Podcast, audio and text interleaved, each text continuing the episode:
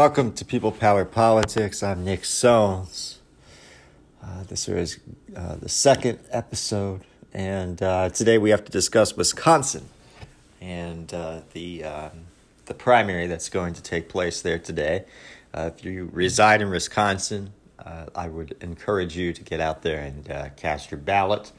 Um, make sure that you take certain precautions to protect yourself and those around you due to uh, coronavirus, which also is something else that we need to uh, you know continue to discuss.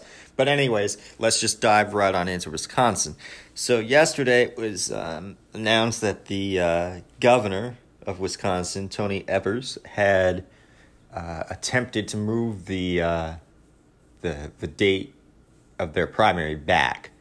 That failed, and then he. Um, also attempted to extend absentee voting. That also failed.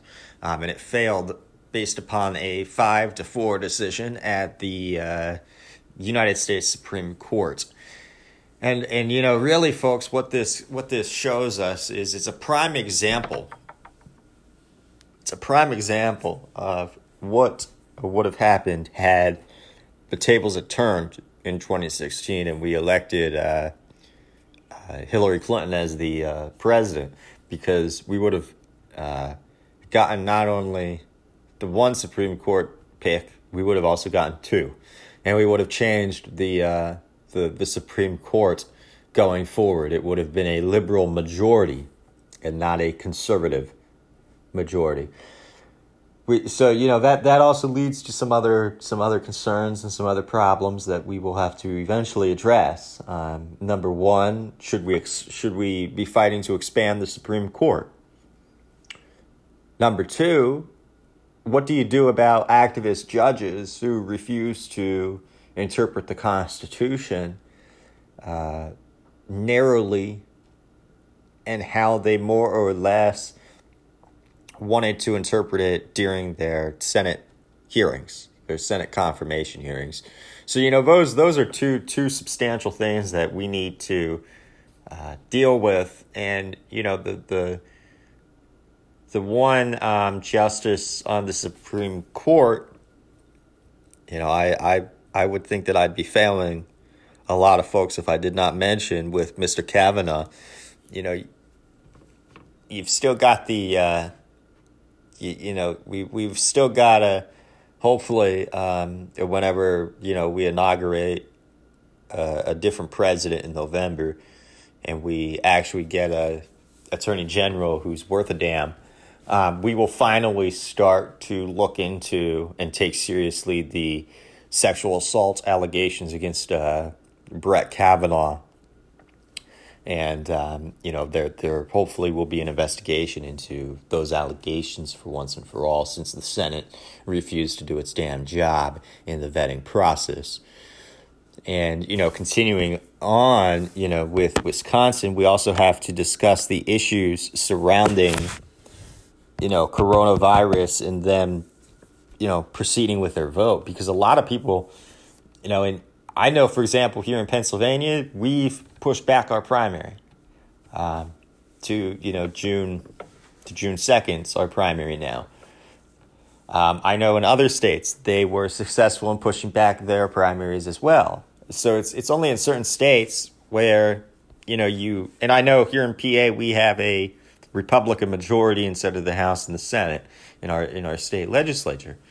But I guess um, in Wisconsin, they also, you know, have a Republican majorities in their state legislatures. And so I guess they came in and overruled the governor. And so now they, they are, you know, forced to vote today.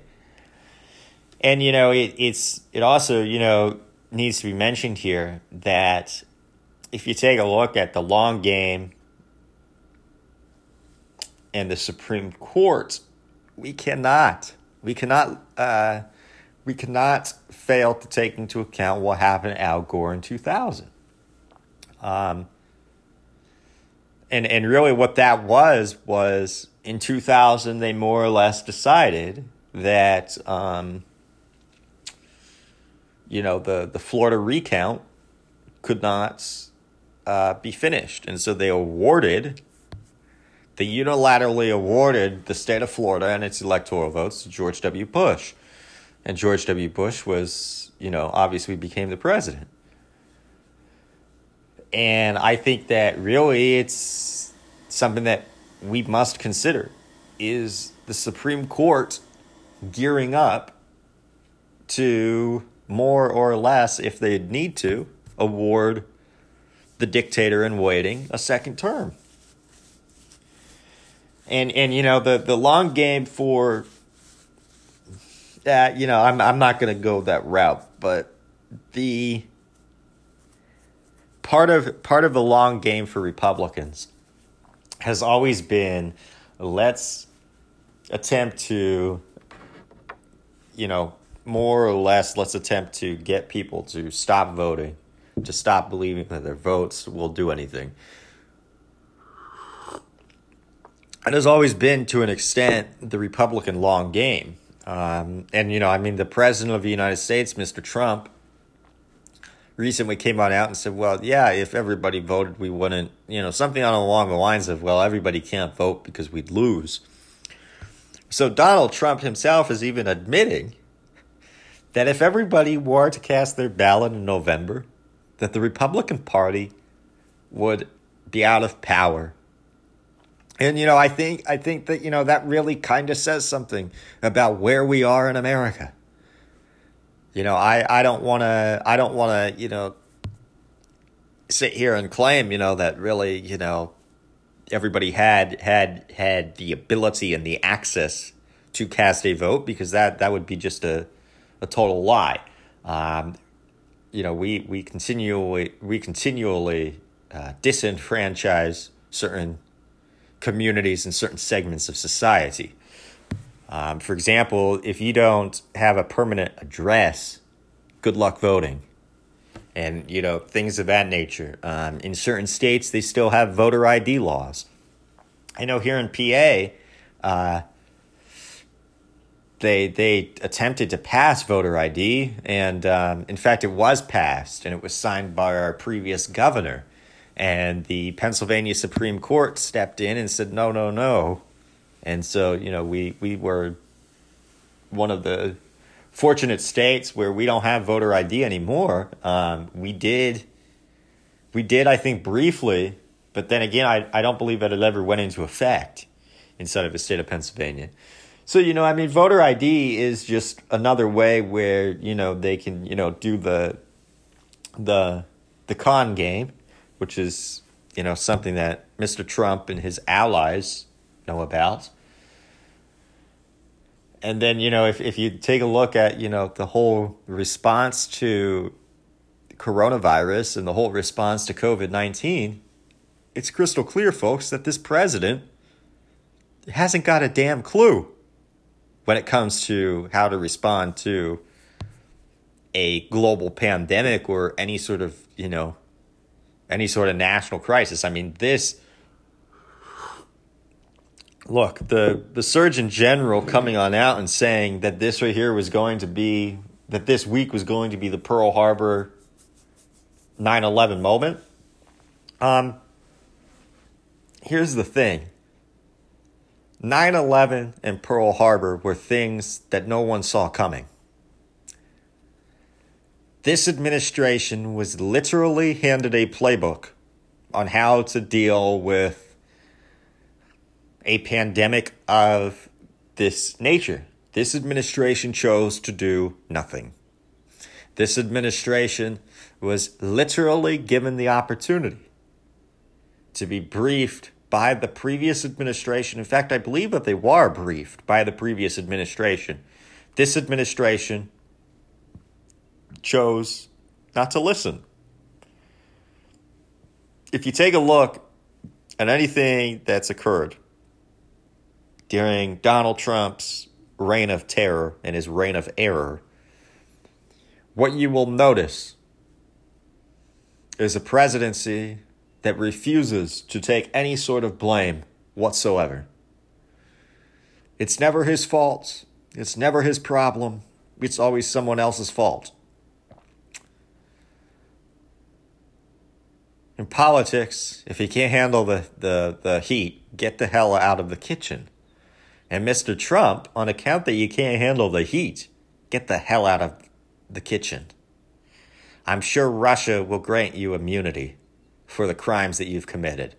Maybe you need to be in discussion with them about some sort of uh, uh, uh, opportunity for you come come your post electoral come your post political career because I'm I'm sure I'm sure that that's probably going to be what you're going to attempt to do when millions upon millions of Americans reject you in November is you know I I think you know I know from looking at history with Richard Nixon Nixon built himself a uh, uh, home that resembled the White House. I think with Donald Trump, I don't think he's going to necessarily build himself a home that resembles the White House. I think he's more or less going to move out of the nation because I don't think he'll be able to deal with the defeat.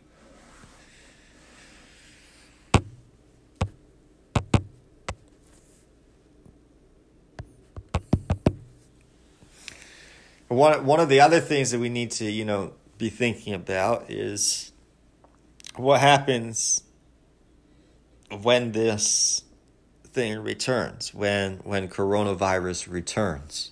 And it, you know, I mean they're they're saying that they're not sure it's going to return. They don't really know if it'll return. But I think that we have to on on account that we are doing certain we are taking certain actions right now uh, to protect ourselves and to protect those on around us. I think that we have to have a clear mind about what's necessary if it returns. Whether that's, you know, issuing stay at home orders sooner than what they were issued, or, you know, I mean, there's, you know, the ramp up to the vaccines, and hopefully, you know, those those vaccines will be uh, readily available soon. Um, one one of the other things too, but I do want to mention is the United Kingdom's Prime Minister Boris Johnson was uh, sent, uh, well, not sent, was admitted to the intensive care unit um, due to his symptoms. Obviously, I hope that Mr. Johnson recovers uh, however, I do I do wish to say this: um, COVID nineteen does not care about one's income. It does not care about one's race, one's nationality, one's sex. Um, so I think I think really that that you know, as I explained on the previous podcast,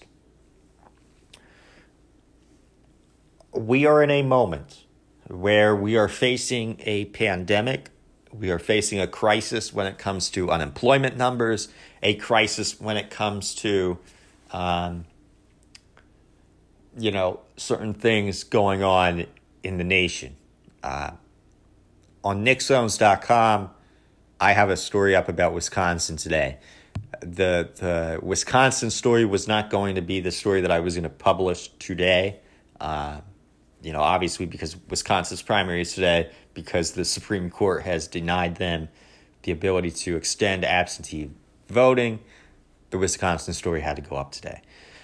Uh, really, what I was focused on and, and what I was working on before the Wisconsin thing came about was a story about the future of work and um, things of that nature. I, I hope to post that sometime this week. Uh, you know, I'm still somewhat working on it. I'm still pondering what I want to say and things of that nature.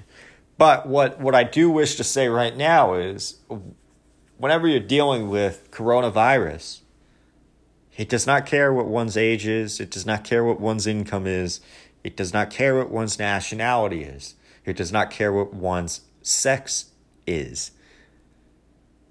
And we have a moment for we in in the time of darkness we have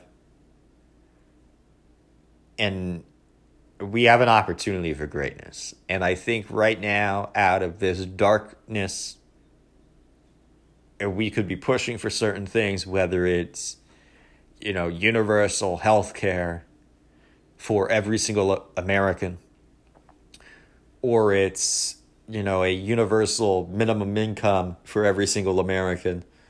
Um, there are things that we should be fighting for today, right now, more than ever in this country. And, you know, I know I'm going to be called a cynic, but it still stands true. You never, in politics, you never let a crisis go to waste. Right now, we are living through a crisis. And we should, absolutely, day in and day out, every single day, be pushing Mitch McConnell, Mr. Trump, and the rest of the Republican Party. We should be pushing them day in and day out to uh, go on record as saying that in the midst of a global crisis, in a midst of rising unemployment, rising people losing their insurance, they don't deserve insurance. We should be pushing the Republican Party to go on record as saying that they do not support universal health care every single day. We should be pushing the Republican Party to go on record as saying that they do not want to expand unemployment coverage or, or unemployment compensation, that they do not want to see a minimum income, uh, which is which is the way that it appears that many are going, including Spain. This week has come on out and said that they are pursuing a policy position of a universal income amidst this global pandemic. There are certain things that we should be fighting for today, now more than ever in America and we are not. We are missing the moment. We are squandering the opportunity, and we need to get out there. We need to fight for these things because today is the moment. Today, today we have the opportunity to rise to the to the to to the level of greatness which is which is upon us, and we are not doing that.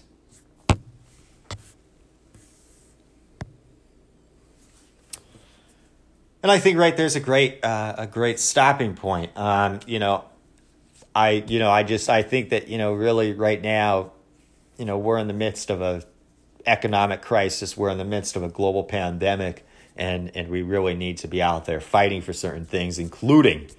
Uh, you know, universal health care access for every single American, universal, uh, uh, you know, a universal income for every single American, regardless of Social Security uh, uh, number, etc. Certain things like that that can actually help the vast majority because, as I've stated numerous times, a return to normalcy is just not going to do it.